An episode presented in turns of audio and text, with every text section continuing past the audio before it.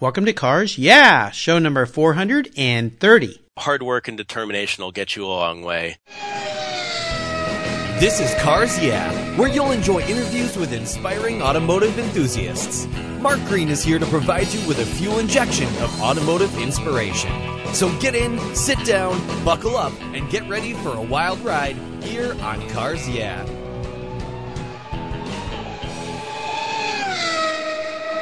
I'll never worry again about having a dead battery with my NOCO Genius Boost Jump Starter. This compact tool fits in my glove box and features rechargeable lithium battery technology that'll jumpstart a dead battery in my car, boat, truck, or RV.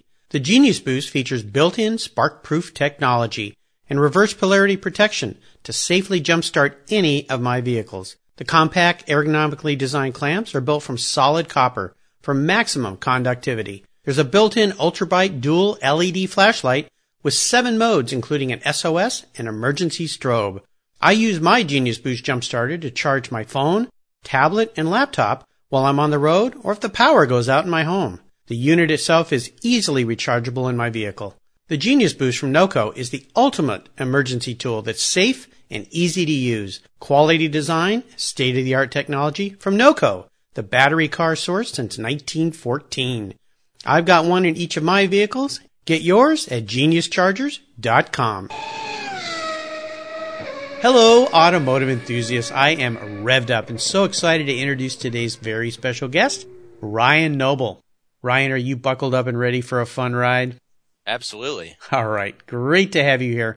Ryan Noble is a vintage automobile expert and a mechanic who tests, evaluates, and builds engines for collector cars and vintage race cars at Phil Reilly and Company in San Francisco, California. Phil Reilly and Company is well known in the vintage racing community as a premier go-to source for your vintage race car needs. Ryan and his talented team of craftsmen work on every kind of vintage race car imaginable. Ryan has been a conservator for the LeMay Museum here in Tacoma, Washington, where I live, and he cared for a private collector car collection as well. So, Ryan, I've told our listeners just a little bit about you. Would you take a moment share a little bit more about your career and the fun you're having around all these vintage cars that you get to play with? Oh, it certainly is a whirlwind. Um, it's difficult to not get jaded. Some of the uh, fantastic things that come into the shop on a very regular basis. Oh yeah, I've been a car enthusiast uh, for as long as I can remember. I started getting a subscription to a Mustang magazine when I was nine years old, I think. Um, cool. Something has drawn me to cars, and I don't exactly know how to explain what that is. It's not something that comes from my family, but it's really just all I've ever wanted to do. And so now I get to do it on a daily basis, and I feel really lucky about that. Well, you are really fortunate. And I used to race vintage cars, and I'm very uh, knowledgeable about Phil Reilly. I mean, uh, that shop and the work and the cars that go through that shop are the creme de la creme. And tell me a little bit, or tell our listeners a little bit about what you do there, Phil Reilly. So I do a lot of the test driving of things when they come in to try to shake them down, and figure out what exactly is or isn't wrong with them. I do a lot of the um, sort of medium duty mechanic work, things that are not necessarily short term, but not necessarily the five year project either. Mm-hmm. And as of late, I have gotten into building engines. Sort of one thing led to another, and there was a need to fill, and I was in the right place at the right time, which I feel like has sort of happened more than once to me. But I do a lot of engine work these days, uh, building engines from the ground up and taking them to the dyno and testing them and putting them back into the car and sending them on their way. Very it's, cool. Uh, quite satisfying. Tell our listeners just briefly, if you can. I know this is a big question, but just name off some of the kinds of cars you guys are working on. I just want to give our listeners an idea of the incredible vintage race cars that you guys work on there. So my current to-do list uh, includes two California Spider Ferraris, uh, an 8C 2300 Alfa. I'm working on an XK 120 Jag, a Kurtis IndyCar, and a Hispano Suiza J12. Wow. And I think that's I think that's it at the moment. oh my gosh. Okay, now think about that, listeners. Think about the breadth of those vehicles, the different kinds of engines. You spanned some years back to the 30s up to the 70s, I think, somewhere in there. The uh, I think the the newest one of those is the Kurtis. It's a 1953 Kurtis powered by a three uh, 331 Hemi. It's absolutely incredible, and I, I wanted you to rattle those off because it gives the listeners an idea of of the breadth of skill that you need to work on these cars, and also the amazing, uh, wonderful breadth of cars, just the kinds of cars that run through your shop, as you mentioned when we started. And we're going to learn a little bit more about all of that as we move through our talk here. But first, I always like to start with a success quote. This is some kind of saying that's been instrumental in forming your life and your success, and it's a really great way to get the inspirational tires turning here on cars, yeah? So, Ryan, take the wheel. So, I think, and this goes back to the very first car I worked on, I think my success quote would have to be essentially just yes i can do that and it doesn't necessarily always have to be 100% true you just have to be able to be willing to make it true i suppose mm-hmm. and so there's been many times in my career where i've perhaps overextended a bit but with the willingness to learn and grow into the task to then you know, subsequently still do a great job and get the job done correctly. Yeah, you know, um, back in the day, I used to borrow lots of vintage cars for photo shoots, and we would go to some amazing garages where there were people, and we'd go to some of these garages like yours and and some of the other guests I've had here on show, like Butch Dennison of Dennison International and Louis Shefchik, J&L Fabricating, and course Bruce Canepa and the work they do in their shop. And uh, sometimes I'd be there and I'd say, well, how do you know what to do here? And they say, I don't. I've never worked on it before. I'm kind of figuring out as I go. but when it comes to some of these vehicles, that's what has to happen because they're very, very rare. Well, and in a lot of cases, you know, so you come into multiple scenarios, of course. In some cases, you know, the information that you want to know for a particular task does exist, exists. You know where to get it. Um, and in other cases, that's not really true. You know, uh, pinpointing exactly the specifications for something or what was something exactly like originally when you're dealing with some of these rare cars. In a lot of cases, you you can't actually figure it out. Right. So you have to make educated guesses or draw parallels to other things that you've worked on or just use general principle essentially. Right, exactly. Well, I love the mantra yes I can. Yes, I can do it. That's the attitude you have to have when you step into some of these arenas. You just have to start doing it and figure it out as you go. So well, and you're never going to get anywhere if you if you start shying away from things that you know prove to be difficult or potentially challenging. So absolutely. Would you share a story with us that instigated your passion for cars? You talked about not really knowing where this car passion came from, but I would assume there's one pivotal moment in your life when you really knew you were a car guy. Oh boy, one pivotal moment you know, my family are not car people. I this is not something I did with my dad or my grandfather at home. It was just a truly independent adventure and and and desire. I do remember uh, one of my neighbors, uh, two daughters. They were about ten years older than my sister and I. They were our babysitters from time to time, and one of them uh, had this.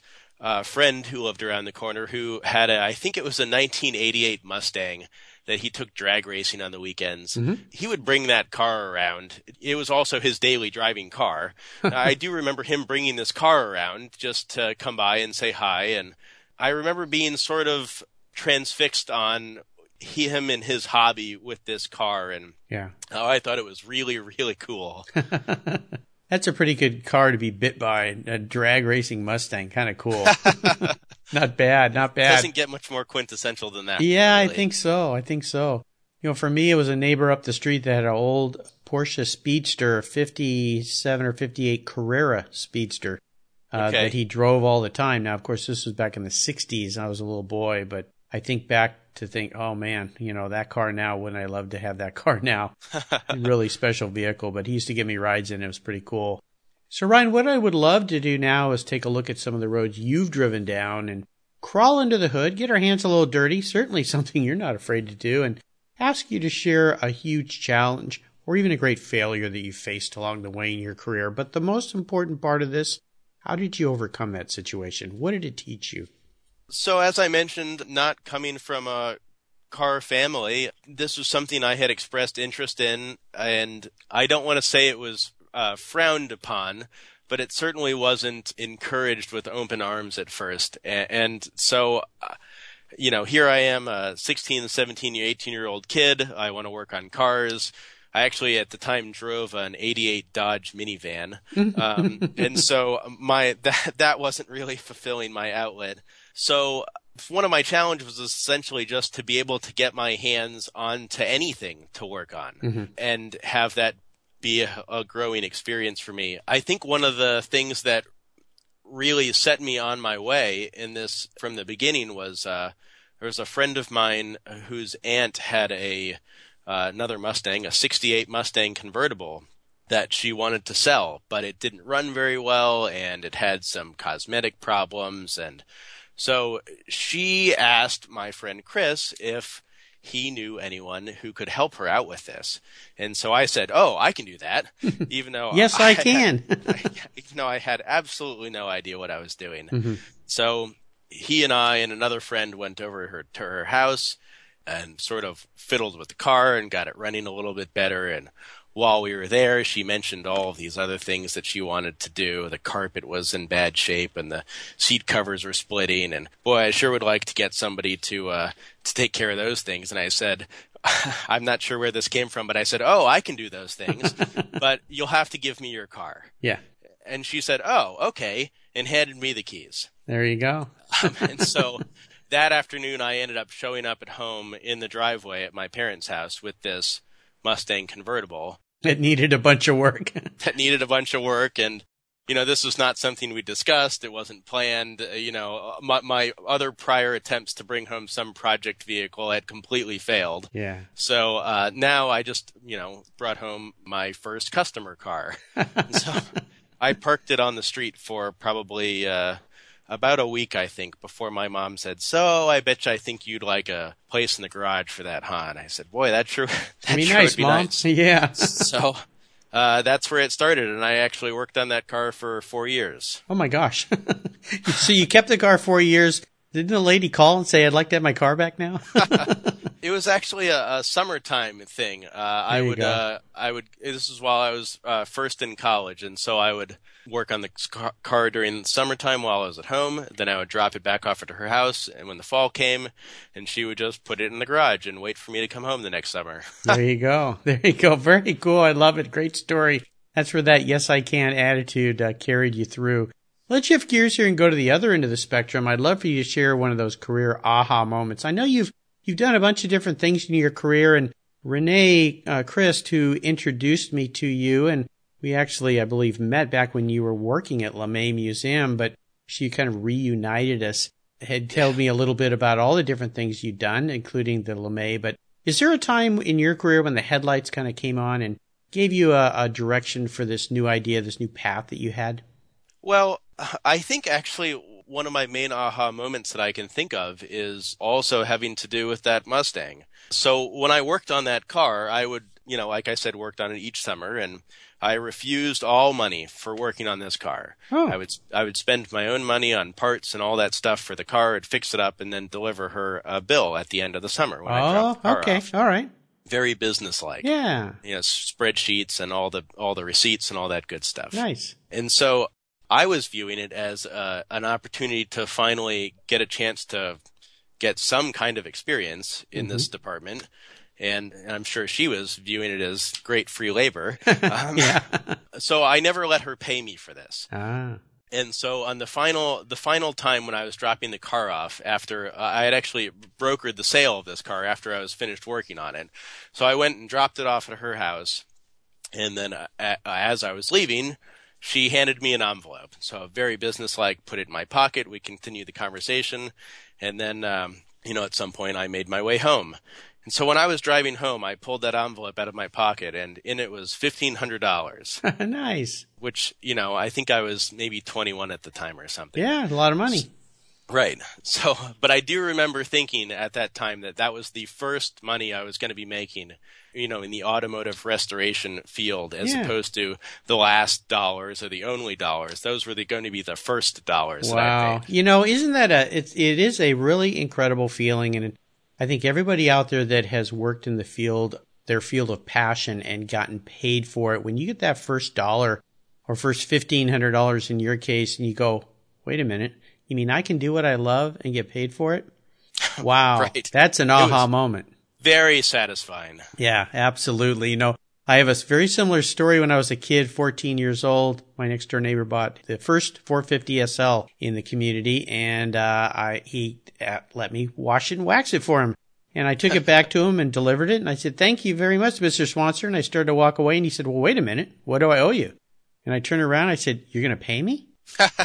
I just thought I was having fun, you know, taking care of this beautiful new 450 SL, which was the first year model for those cars in 74. And, uh, lo and behold, started a business that I had all the way through college, paid for my And college. This was very much the same thing. This is something that I was I was just truly honored that she was letting me work on her car in the first place. Yeah. I, I I really didn't expect money out of it. I guess you know in retrospect, you know in adult terms, typically work work is done for money, but at, Right. at that time that really wasn't what was motivating me to work on it. Yeah, wonderful story. I love it. How about proudest career moments? I would assume you've had many, but is there one in particular you could share with us? Yeah, a, a couple years ago, I had something come back around on me in a very nice way. I've participated in a few car tours over the years. I've gone on uh, the Pebble Beach Motoring Classic and a, a few other, uh, you know, regional sort of car tours. There were some uh, folks that I met on the Pebble Beach Motoring Classic who I'm proud to now call friends. This was um, maybe six years ago or something like that. Mhm. And about two years ago, I get an email in my inbox asking me if I was from from these two people, asking me if I would be interested in accompanying them on the Lincoln Highway 100th anniversary tour Wow. to help them ferry their Packard across the country. Wow. Cool. You know, I, I think I responded in about 35 seconds. yes. Um, Where do I need to be and when? Right. This was a three week tour. I actually uh, only participated in the second two weeks, but we drove their uh, 1940 four door Packard Darrin from New York City to San Francisco. oh my gosh. That was truly excellent. There were uh, two other Darrins on the tour, both of which had overdrive troubles, as did our car.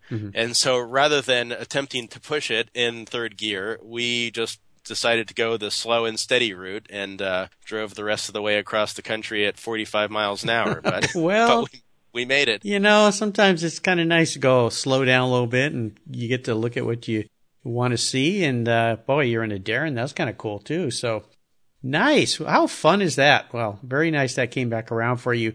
All right, let's have a little bit of fun here, Ryan. What was your first really special car? And maybe you could share a memory or two about that vehicle.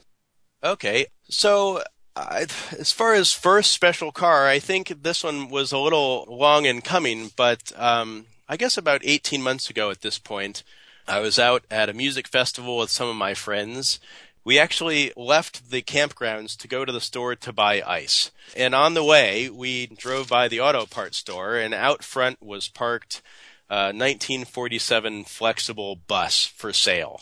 We stopped because we didn't have any schedule and went and looked at it and sort of came up with a list each day at camp about other things we wanted to go and look at and check out on this bus and crawled on underneath and looked at all the various parts that we had on our lists and uh, we ended up purchasing it four days later off the side of the road I'm trying to picture this. The Flxible bus, if I remember, okay, those things are very uh, almost Art Deco ish in their roundness, and I think they have like four headlights in front and this big. I don't know if it's chrome or aluminum striping down the side, that kind of thing. Am I am I in the right path?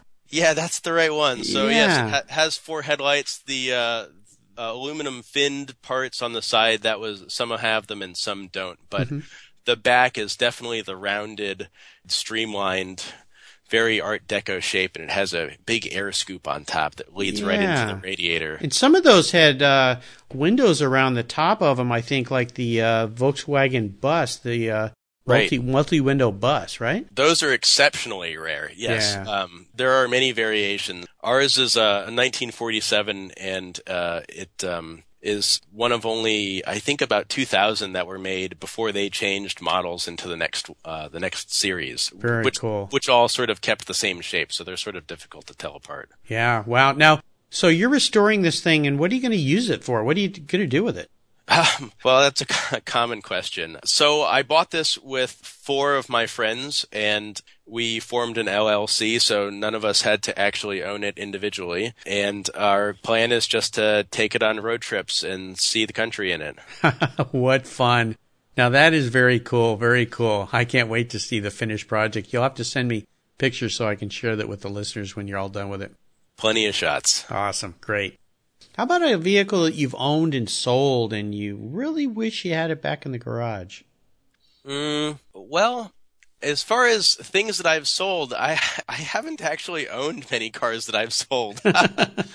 I always uh, purchase things with the intention of of not necessarily making money on them, but but you know having having some fun with them and then moving on to the next thing. Yeah. But I, I always end up uh, growing attached to these things, and so uh, usually they end up sticking around. yeah, now I understand. I've had many guests here that had the same answer. I don't sell anything. I just keep everything. So right, definitely fun. I'll sell. I'll sell something when the time is right, but so far that had, time hasn't come yet. Well, you're a lucky guy then. How about current projects? You mentioned some of the cars you're working on there at Phil Reilly, but uh, is there one project in particular today you're working on that really has you excited and fired up? The Hispano Suiza J12 motor that I'm working on is truly fascinating. The workmanship that goes into that, or that went into making that rather, is it's it's just uh, truly not to be beat.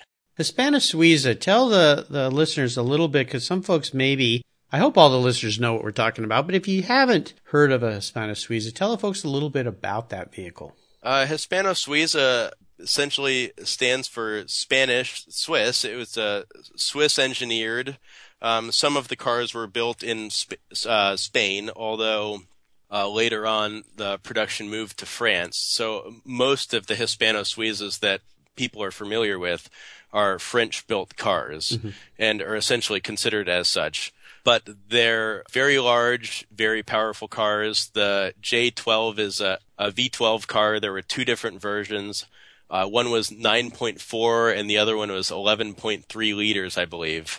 The 11.3 liter car was less common in production, although at some point or another, most the engines have been converted to the long stroke crank mm-hmm. to make them into the 11.3 liter car. There are some cars that are held together with a million fasteners and things seem to be, you know, the guy designing the throttle linkage was not uh, talking to the guy that designed the exhaust manifold or or whatever. Mm-hmm.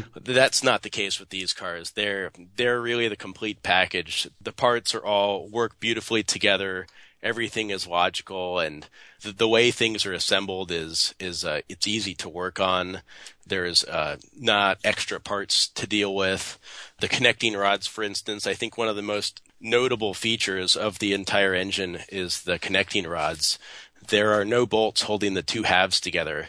It's more like a finger joint in woodworking with a, um, a pin that fits t- horizontally through them to hold the two halves together. It's, wow. It's no ac- no actual fasteners yeah. holding the connecting rods together. Wow. I don't know a lot about those vehicles. I've seen many at Concours events. They're absolutely stunning, and it's really interesting to hear about uh, the mechanics and the engineering and the production quality that went into these vehicles. I mean, they are they're like big trains. They're big, mighty, powerful vehicles. And a lot of the people that see it look at it and ask if it's an airplane engine, and no, it's not. It's actually for a car. but but it, um, Hispano Suiza does have a lot of history in aviation and and airplane engines and so forth. So it's pretty easy to see where people get that idea when they're looking at some of these parts. Yeah, yeah, they're absolutely magnificent. What fun! Awesome. Well, thanks for sharing that with us. Now, here's a very introspective question for you, Ryan. If you were a car, what kind of car would you be, and why? You know, I've thought about this question, and that's it's one of those questions. Uh, you know, what's your favorite car? Boy, how, you know, how do you narrow it down? Yeah. But uh, I think if I were a car, I think I might be a '65 Buick Riviera. Whoa. Okay. Now, why is that? You know, I think we'd all like to be a Ferrari California Spider, but the truth is, I'm not. so none of us are. I find the Riviera is elegant yet sinister looking. It's it's functional yet it's fun to drive. Mm-hmm it sort of is the everyman's fun car. It's not overly special. It's not too plain. It sort of strikes a nice balance with most things, uh, as well as being quite attractive. there you go. And that's Ryan. So perfect fit. Yeah, I love it. So Ryan up next is the last lap, but before we put the pedal to the metal, let's say thank you to today's Cars Yeah sponsor. If you own collector cars and still have a little bit of money left over, congratulations. You're ahead of most people. But what should you do with the money you don't spend on cars? Talk to Chris Kimball, certified financial planner practitioner. For over 20 years, he's been helping people just like you and me with their financial planning and investments. And he's a car guy too. Call 253-722-PLAN. Or you can view his website at www.chrisvkimball.com. Make sure your investments are running on all eight cylinders, or 12, or 16. Securities through Money Concepts Capital Corp. Member, FINRA SIPC. Okay, Ryan, we are entering the last lap, and this is where I'm going to fire off a series of questions and ask you to give our listeners some very quick blips of the throttle answers. So, you ready? Yes, absolutely. What is the best automotive advice you've ever received? Boy, best automotive advice. Well, I think one of the things that comes up frequently while at work, not trying to reinvent the wheel essentially, is to, to, boil it down. Sure. A lot of times you can find yourself in the midst of some problem, and, you know, there are a couple of things to keep in mind to get you through these problems. And one is you're generally not smarter than the engineer. yes. Um, and two, somebody has faced this problem before. Yeah. So step back, take another look at it, and usually the solution will come to you. Yeah. You know, it's interesting. I just had a guest on not too long ago that said the exact same thing. He happens to have a company where they restore brake calipers for older Porsches. And he said one Okay. thing he learned was, you know what? You're not smarter than the original engineers that put these things together. So don't Right. don't overthink it. Don't try to go making too big a change Yeah. because, uh, you know, things are like that for a reason generally. Yeah, absolutely. Would you share one of your personal habits that you believe has helped contribute to your success over the years? Yeah, I, I think uh, cleanliness is is really helpful, you know, in the shop environment. Mhm. I try to maintain a really clean workspace, and even if I'm having a bad day, I put my tools away at the end of the day every day, so they're all where I know them to be in the morning, and Yeah. just start with a fresh slate. I think keeping a clean workspace helps you tremendously in not just getting the job done, but getting it done well in a reasonably timely manner. hopefully. Absolutely. Absolutely. Great advice. How about a resource? I know there's a lot of them out there, especially with the internet, but is there one in particular that you really enjoy? Two websites that I really like are uh, prewarcar.com Oh, yeah. and theoldmotor.com. The Old Motor is is mostly pictures and just interesting articles um, about old car stuff. You know, there's they sometimes they just post color pictures from the 60s. There's mystery cars that get put up, but it's generally just if you're into cars, it's interesting, and you, you certainly won't be disappointed checking that webpage. Yeah.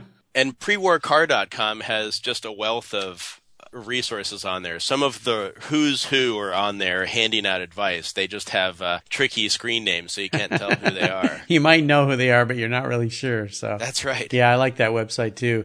Now, how about a book? Is there one book in particular you've read you think the Cars Yeah listeners would enjoy reading as well? Uh, sure. There's a book my dad gave me. This isn't a book I picked out, but uh, I got this for my birthday a couple years ago. And the title of the book is a little long, but I believe it's uh, Shop Class as Soul Craft. Ah, An yes. in- An inquiry into the value of work. Mm-hmm. Yep. And it really puts a fine point on the satisfaction you can get from working with your hands and having something physical to show for your day's labor. Yeah, it's a cool book. I believe it's by Matthew Crawford. That sounds right. Yes, and it is a great book. I've got a copy of that book as well. It, it's really fun. I loved it when it first came out, and I gave my uh, both my kids a copy, even though one's into cars and one isn't. But uh, I think it has other messages in it that are nice.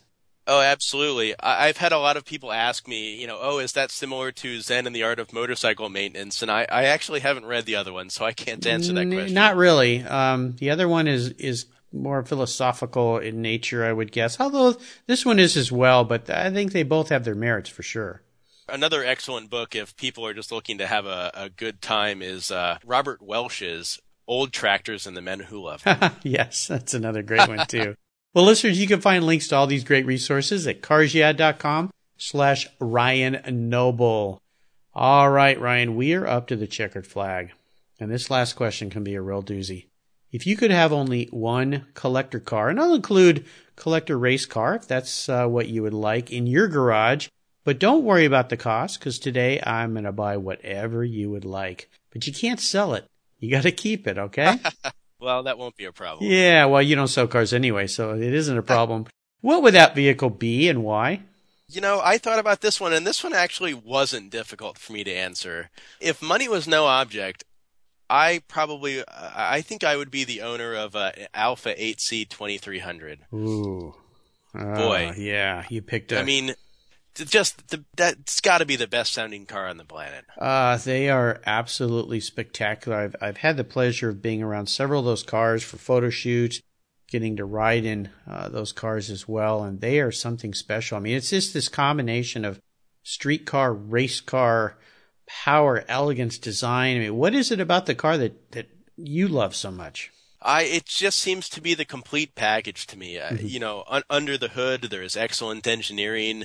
Um, outside, it's elegant.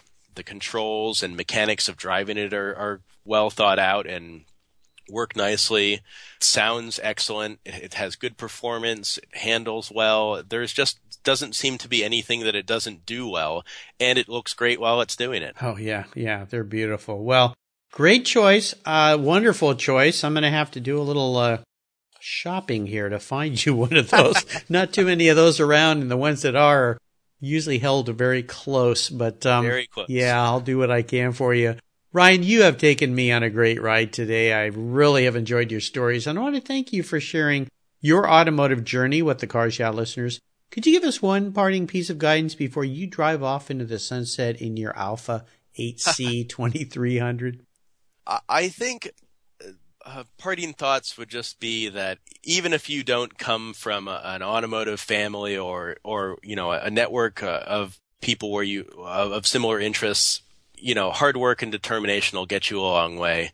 And if you are truly passionate about something, the resources and support networks to take you there, I believe, you know, are at your fingertips if you choose to f- look for them. Absolutely. Great advice. And what's the best way for our listeners to learn more about you and Phil Reilly?